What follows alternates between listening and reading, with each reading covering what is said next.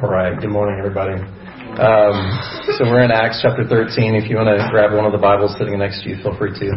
Um, so we have been looking at different stories through the book of Acts um, as a way of uh, helping kind of root us in our story, our big story that we're part of.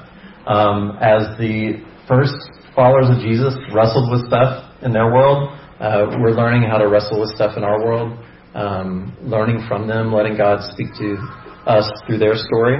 And so um, Acts chapter 13 is the, the first mission trip. Okay, so we're going to talk about that. But first, uh, I want us to um, to go back to the beginning of our time together. So not not necessarily the welcome that we, we shared, but the welcome video that we shared. That's the video that lets you know to sit down and shut up and it serves a nice purpose in, in telling us to, to do that. Um, but it also has like words that go along with it that Patrick uh, beautifully videoed uh, several years ago. Um, and uh, I think it's meaningful because it tries to say something about who we are, what our identity is. So I want to read it to you. I'm actually going to read to you the, the one that we have on our website, which is pretty similar but a little bit different. Um, and I've got it up behind me. We believe God is crafting a story. A story about creation and redemption and new life. A story that centers around Jesus. That's my favorite part because Caleb says. A story that centers around Jesus. A story where God's Spirit is at work to carry out God's mission in Dallas and around the world through us. Through us. We're a community of spiritual families on mission, united to share God's love with those who are disconnected and downtrodden. We invite you to join us as we discover our roles in God's story. Really beautiful words. Um, thank you, Charles, for writing those sometime in the past. Did I write them? No, I think I think you wrote them. um, that is really beautiful, though.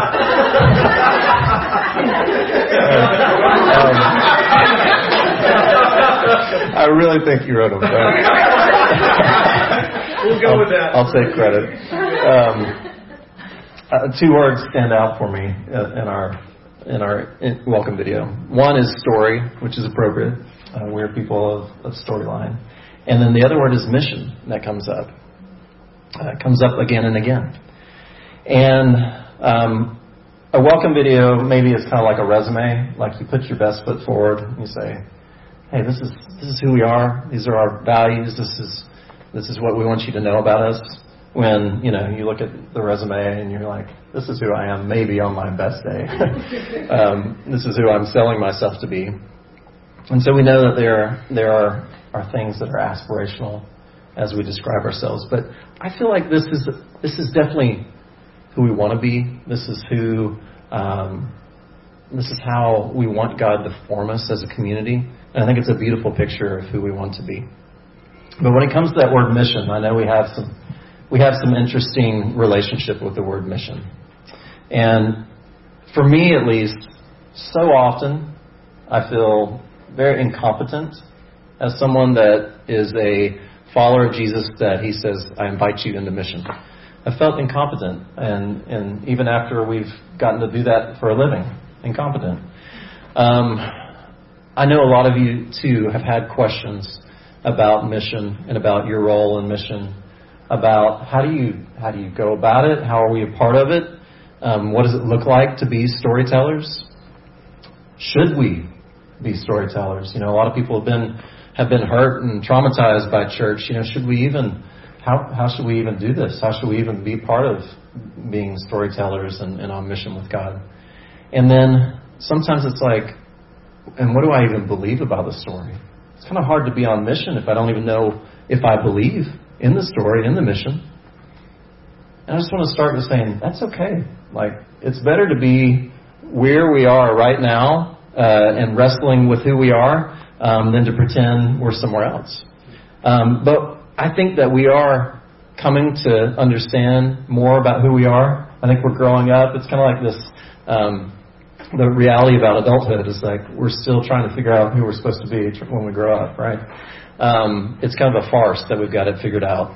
And so I think we're growing up into who we're becoming. And one of the reasons that we return to the stories of Scripture is because they help they help kind of root us in who we are and and why we're here and what we're made for.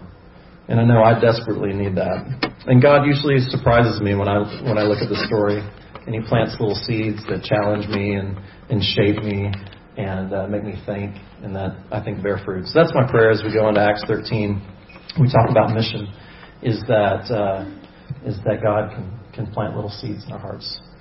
Um, I'm not going to do an inductive sort of message today where I, I kind of pop my big surprise lesson to you at the end. Um, this is just going to be some observations on the way, and then I want to get your thoughts on the way as we lead up to a time of praying together about mission. Um, so our story begins, the one that Julie read in Acts chapter 13. And uh, if you were here last week, you heard Ted talking about this kind of big first challenge that the church faced internally about um, it seems like God is doing all this stuff with the non-Jewish people, the Gentiles. What are we going to do about that? And so we talked about that that challenge that they faced last week, and um, and so there's a city called Antioch of Syria, and right off the bat, like I, there's a confusing confusing element to this because the story ends or begins in Antioch, and it's also going to end in a different Antioch. It's like when Julie and I went up to Vancouver, Washington to work with Jen's parents for a while, but we were really headed to Vancouver, Canada after that and we were telling our family that. They never really knew where we were. They just knew we were in the Northwest with the, the strange people. And um, uh, lovely, and strange people. so, uh, but we're, we're starting off in Antioch of Syria, and I've got a map of. You want to find, you want to pull that up? Boom. Uh, so you've got Syria down lower lower right, where Antioch is, and uh, then you've got in the middle uh, of Asia Minor, modern day Turkey, you've got Antioch right kind of in the middle there. That's where we're going to end today. That's not where their their first trip ended, but that's where we're ending today. And so, in this first uh, church in Antioch, um, this is really the first time where Jewish Christians and Gentile Christians were together, kind of forming a church together.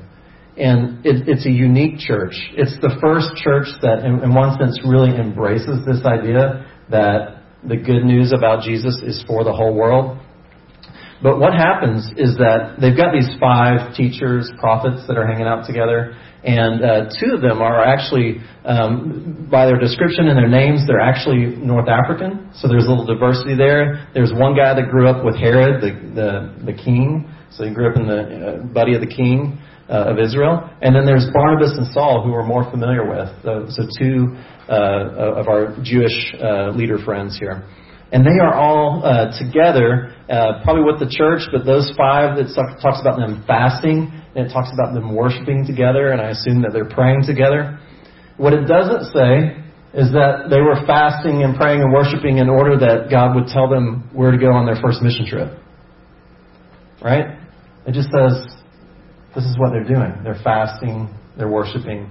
Um, they are uh, they're together, just doing the kind of stuff that they do as people that uh, have been changed by Jesus. And as part of that moment, that experience, the Holy Spirit says, "Set apart for me Barnabas and Saul for the work to which I have called them." So I think it's really important. Like this is where the Spirit, while they're fasting and worshiping, says, I'm calling you to work. I'm calling you to do something. I've got an assignment for you. This isn't an assignment from the boss, from uh, from Jesus, boss. Um, and I want to kind of stop there and hang out there for just a minute as we look at this sense of calling. I know some of us have gotten to do the something called a calling lab last month, and we can talk about that some too. But this is important to me on two fronts, and the first thing that I noticed is that I think mission is birthed out of an allegiance to Jesus as Lord. Now, that, that sounds like good Bible sort of language, right? Um, what I mean is this Lord means boss, he means ruler, he means king. Um, unless Jesus is, is like my boss in this sense, I'm not going to necessarily get up and change my life and change what I'm doing uh, to go and work for him as an assignment.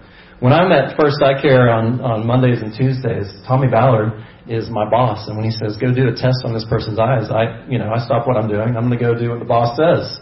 Um,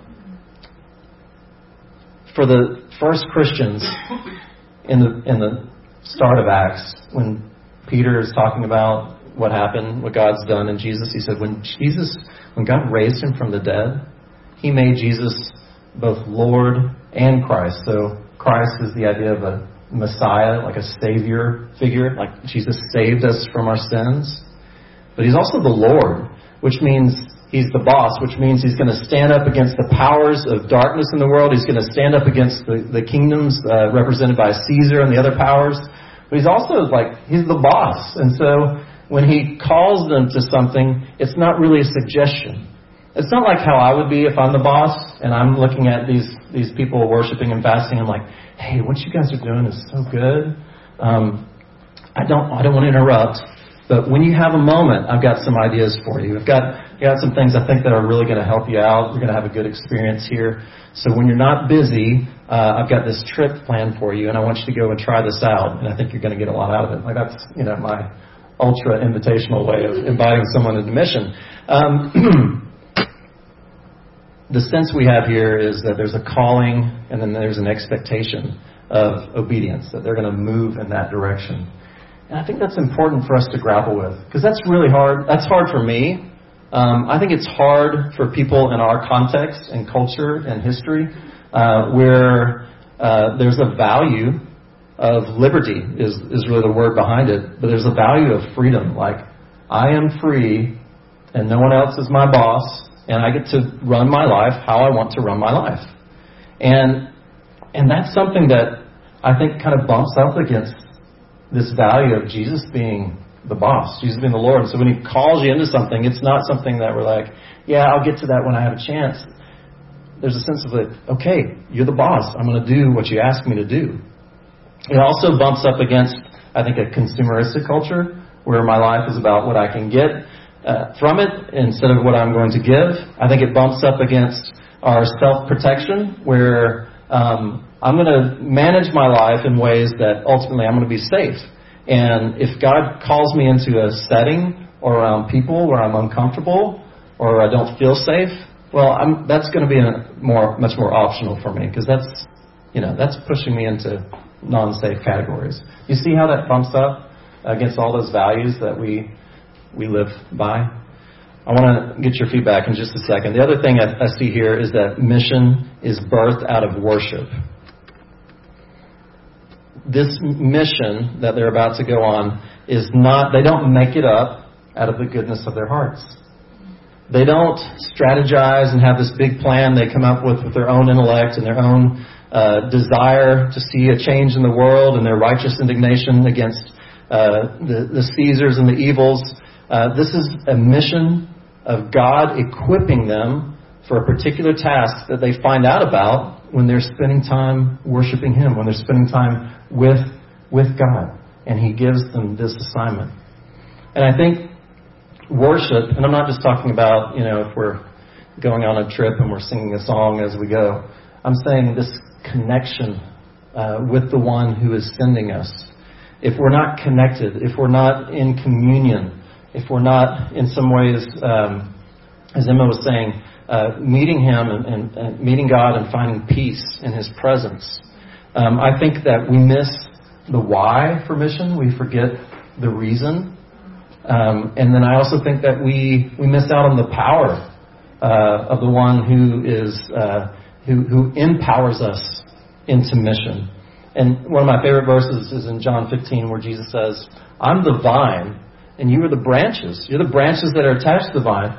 And good news, if you're connected to the vine, um, I promise you're going to bear fruit. It's going to be good. There's going to be good things happening in your life. And I think there's mission and worship that are uh, that resonate with that picture.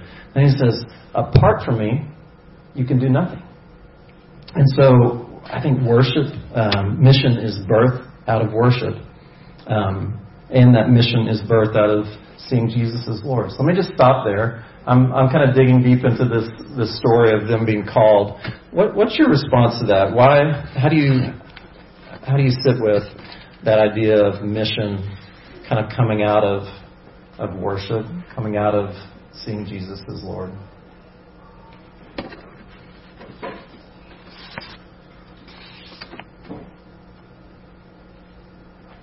I think this, this is obvious since you underlined it, but um, it's our why, right? Yeah.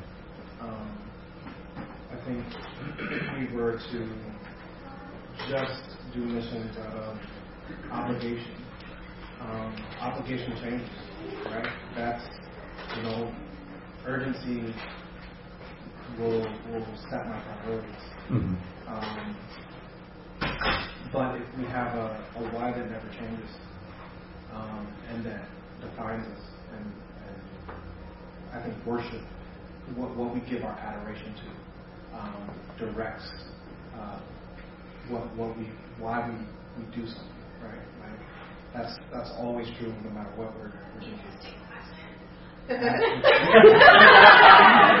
Why do you go? but I, I think, um, yeah, it, just having a, a why of what we're doing, something that, that we're oriented towards. Yeah. Yeah. Thank you, Duncan. Yeah. yeah. Uh, New Testament scholar Marcus Borg points out that before uh, the Copernican revolution, in almost every text you can find, whether it's religious or secular, uh, the object of the word believe is almost always a person. Uh, I believe in Jesus. I believe in Caesar. I believe in that belief is fidelity. Mm. It's I'm committed to. It's only after the Copernican revolution that we see belief sort of shift into this intellectual agreement of propositional statements. You know, I believe in the virgin birth. I believe. Um, but before that, belief, to believe in someone, uh, was fidelity. It was commitment. It was um, this is the person I'm going to give my life to and follow. Mm. Uh, where now, almost not entirely, but exclusive, not exclusively, but pretty close. We talk about belief as sort of intellectual agreement Right. to propositional statements. Yeah. It's like, what do you want from me? I've said Jesus is Lord. you Yeah, know. yeah, yeah, yeah. I've I've assented to that idea. Yeah. Yeah. That's thank you. Yes. Um, I was having a hard like time thinking about like just listening to Boss doing what Boss says, and then I like was thinking about it because I guess it's whoever I was picturing as the boss. Right. Um, and when I was picturing like some of my old bosses, I was like, oh. um, but then I started thinking about like my boss now, um, and I was like, oh, all right, like it's a good boss, like a loving boss, a boss that you respect, who you like. I don't know. So like the relationship with the boss aspect, it took me a minute to get through Yeah. that like tension of and just that knee jerk reaction to like boss. Um, and then remembered Yeah. um, to loving boss. Thank you for saying that because I I didn't set up Jesus boss super well, but that word has some baggage.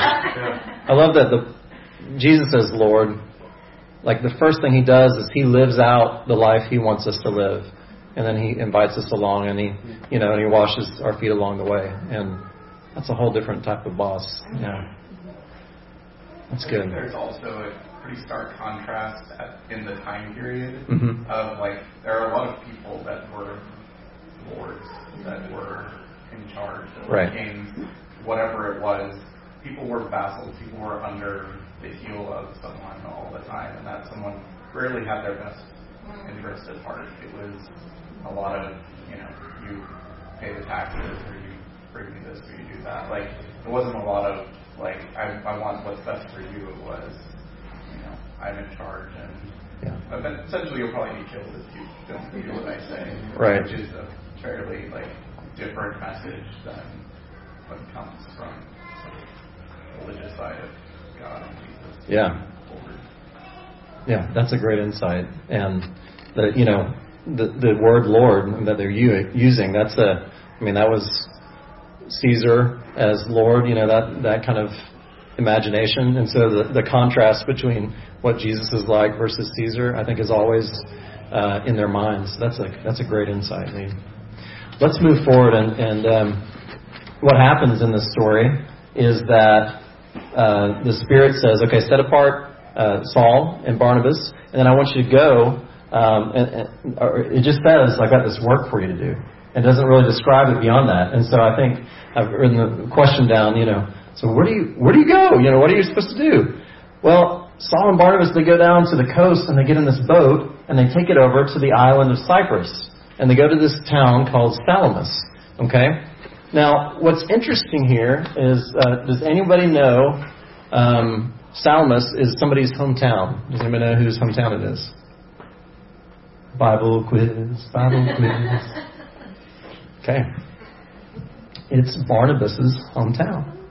Barnabas grew up in Salamis. It says that in the earlier part of Acts when it's describing who Barnabas is.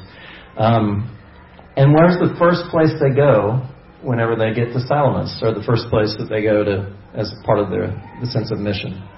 They go to the synagogue. And so this is interesting to me because Barnabas at this point is kind of the leader of the expedition. Um, his name pops up first in the description at this point. And the first place they go when God has called them into mission is Barnabas' hometown and then to the synagogue in that place, which is the place that they're most familiar with, which they, they know how the rules work in the synagogue, when they're going to be allowed to speak, what are the expectations, what are the arguments.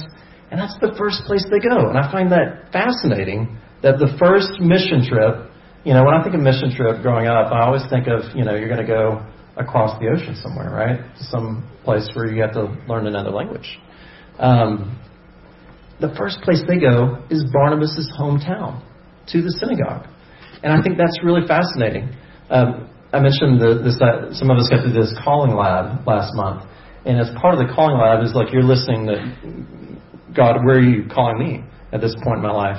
And part of that process that we did was it, it was called a narrative analysis, and it asked all these questions about where were you born, what what uh, who did you grow up around, what was your education, and then uh, it asked questions about your present life. It said, are you in school? Are you working somewhere? What are the what are the spaces where you hang out? Who are the people that you're around?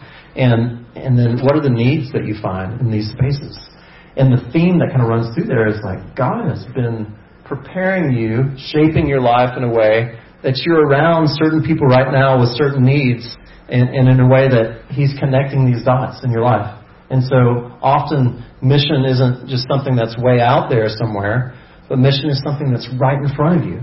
It's like uh, the story of Jacob in the Old Testament where he's on this journey and he falls asleep and he has this dream and in the dream he sees this ladder going up and uh, going up into heaven and these angels are coming back and forth on it and he wakes up and he's like I didn't realize that God was here in this place.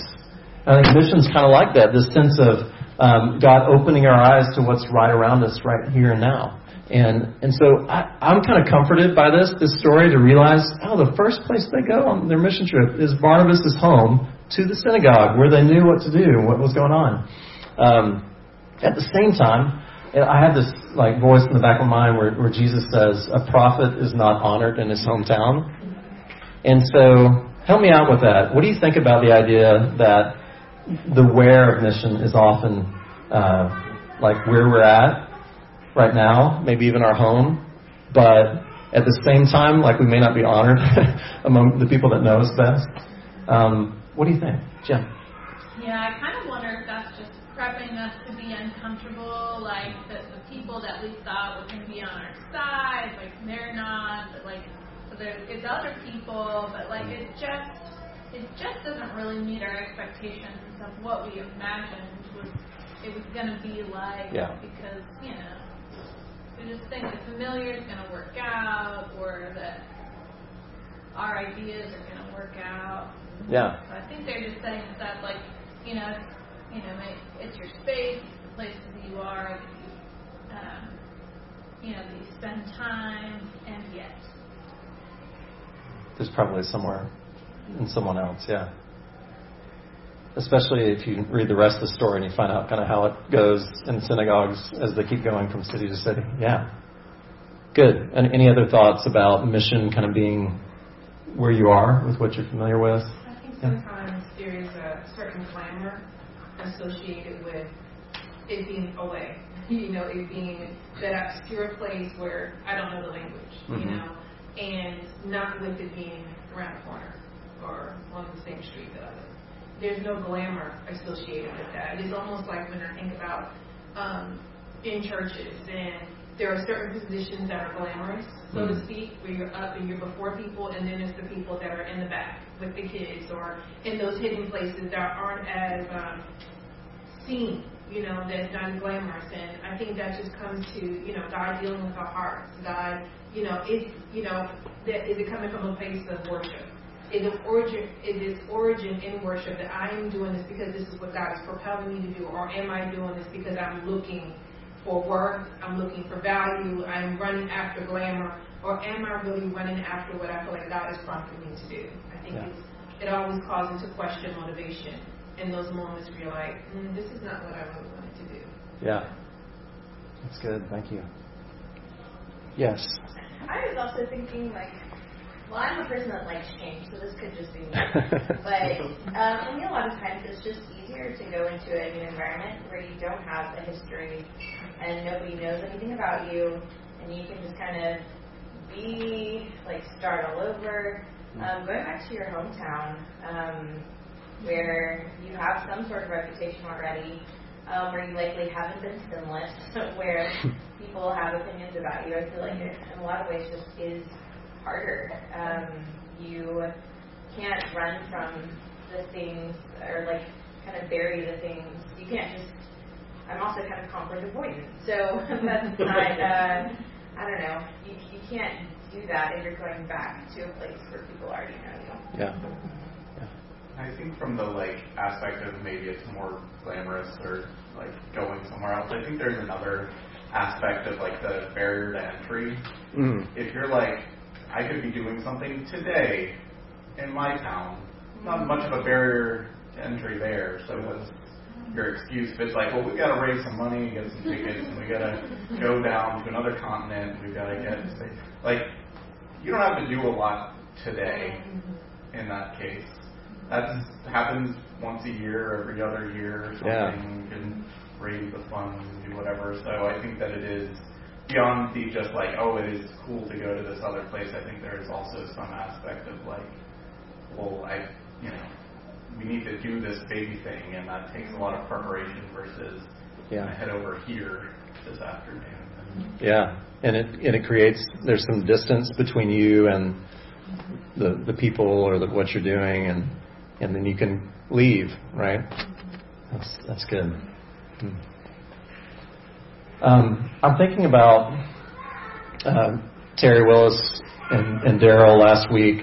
We're talking about this picnic bench that they put up in their front yard, as a, in the sense that God's calling them to their neighborhood to invest in their neighbors, spend more time with them, and that the, the thing to do next was to build this, uh, make make Daryl build a picnic table and put it in their yard, and um, and this makes me think of the question of what next, because in this story, Saul and Barnabas and young John Mark, uh, who's with them, they go across the island and they go into all the different synagogues, and it seems to be going pretty well. They have this weird run-in with a guy named Bar Jesus, which means son of Jesus. And Paul's like, "You're not a son of Jesus, you're a son of the devil." And then um, has the spiritual gift of striking him blind, which is interesting. Uh, ha- the same thing that happened to him in his story. Um, and and so they end up talking to a proconsul, which is kind of like a governor of the island, and this guy named Sergius Paulus. And they spend this time with him, and then they're like, now we're going to go to Pisidian Antioch. Now, um, they couldn't fly to Pisidian Antioch, and Pisidian Antioch was not um, it was not an easy place to get to. It wasn't. It was kind of off the beaten path. It's like they they pulled out their Rick Steves and they they're like, let's go to Pisidian Antioch, um, because to get there they had to take another dangerous boat ride, um, and then they had to cross this this mountain range called the Taurus Mountains and go through this area that was known to be kind of dangerous and violent, and the people living there uh, were not safe to be around. And it part of the part of the uh, evidence that it was not going to be a fun trip is that young John Mark is like, I'm not going, and he goes back home, and we find out later on that Paul's like, yeah, he deserted us there, and so there was some kind of fear about, hey, going on this on this next journey to Pisidian Antioch, um, and and you have to kind of again, I, this is not uh, stated in the story itself, but what's kind of cool is that they found all these inscriptions of, of that guy, the governor, and uh, his family. And he he has family uh, and his name pops up in this other place, Pisidian Antioch. And I just wonder, uh, this is conjecture, but I just wonder if they're hanging out together uh, with Sergius Paulus, and he, in the, our story, has been really receptive to this to this story. And if they're hanging out talking, and he's like, "Guys, what are you going to do next?" And they look at each other like, "Oh no, what are we going to do next?" Um, and he said, "I've got family in Antioch. I would love for you to go and see them." And I just wonder if that's part of the, the impetus of them moving into this kind of off the beaten path city. Um, what it makes me think of is in, in mission, when Jesus sends out his disciples, he tells them to look for someone who's a person of peace. And a person of peace is someone who says, you know, hey, I kind of like you, and I, I kind of like what you're doing. Um, and maybe open some doors into new places for us. And so I'm thinking of, of Daryl and Terry, and I'm thinking of them you know, like having times where their their neighbors are all gathered together at that picnic table, and then they go in for the night, and they're like, all right, what next? What do we do next? And I wonder if this idea of a person of peace would be helpful to think about, like where, what what door is God opening in this relationship? Where where have we made connection? Who's the person that has invited us over to their house for dinner? And how can we accept that invitation and just kind of see where see where this goes? And um, I think in terms of mission, you know, we take a first step and they're like, okay, God, what what's next? And um, I think a lot of times it's it's a the answer is in the shape of a person that says, hey, I, I kind of, you know, they might not say, I like you, but they might, and but they might invite us into something that shows us some favor, and then we meet more people through that. So, um, in terms of what next, I, I think about this idea of the person of peace. Um, has anybody ever had an experience like that, or um, has seen that kind of played out in your life, where uh, you met somebody and, and that connection kind of opened you into a new world, new relationships? Yeah. I'm just talking a lot, but I was just thinking about this boss uh, presently. Like, I took this, like I was teaching last year. This year's my first year as an instructional coach, and I like I knew that that was the next step. So like took that step, um, got this job, and then my boss like a couple. I don't know, like a month or so into the school year, maybe was like, "Have you thought about being a principal?" And I was like, "What? No." Um, but then he sort of like encouraged me in this, and um, I don't know, but I was just thinking about like he just got a principal job uh, for next year, so it's no longer going to be an AP. And he's like, I really want to bring you on as a principal, but I have to finish my program. Um, but it's just that is very much what I see in him is what you're describing, and I just think like it, it would not have been anything that I would have thought of. I think if it weren't for him, like inviting me mm-hmm. into that next step. Mm-hmm. Um, but I would not have had a name for that. Um, yeah, and yeah, I think it's just one way of describing something that we we experience. Um, these people that we experience grace around. Yeah. Mm. Story for me comes to mind. Uh, before Storyline started, we were in uh, south of Fort Worth in Burleson, uh, kind of getting ready and apprenticing for church planting and um, one of the guys that was part of that church, his name was James. He worked in Mansfield for this government contract kind of business that did this uh, like ultra high temperature coatings for stealth bombers. Um, and one of his coworkers that he wanted to introduce me to, who lived in Dallas, and he knew that we were going to Dallas to help start a church was a guy named Raj, who was a rocket scientist that um, that worked at, at uh, this company as a consultant um, in Mansfield. And for some reason, he thought that we should meet. Raj was not a Christian. You know, he uh, kind of grew up Hindu in India and moved over here. Um, and so we met we met Raj through James. I remember having lunch with him in Mansfield and, and getting to hear about his philanthropic heart given the background of poverty that he came out of. And when we moved to Dallas, um, Raj said to us, "Hey, um, I really like what you're doing. Like I, I'm still trying to figure out what I think about Jesus, but like I love that you're wanting to try to serve people and young professionals in Uptown. don't really have that on their radar all the time.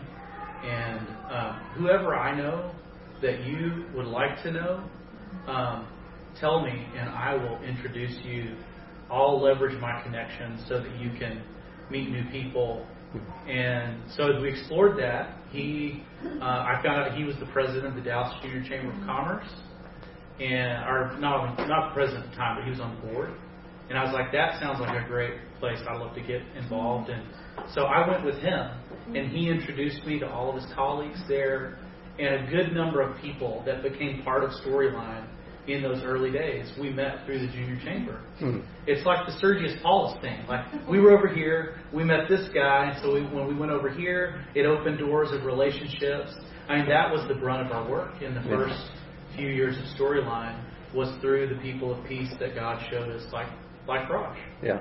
Um, so that's what that makes me think. Yeah, well, that's a great story, and I and I think it's important, like you said, he wasn't quite sure of Jesus or everything that you believed, but um, but he was still for you. Yeah. He was behind behind what you were about, and I think that's that can be true uh, of the people of peace that any of us can meet, and hopefully we can be a pe- person of peace too. Yeah. yeah. One, one of the things I love about this concept, because that Luke 10 text of sending out the 70 and Mhm. people has been central to a lot of stuff we've done over the years.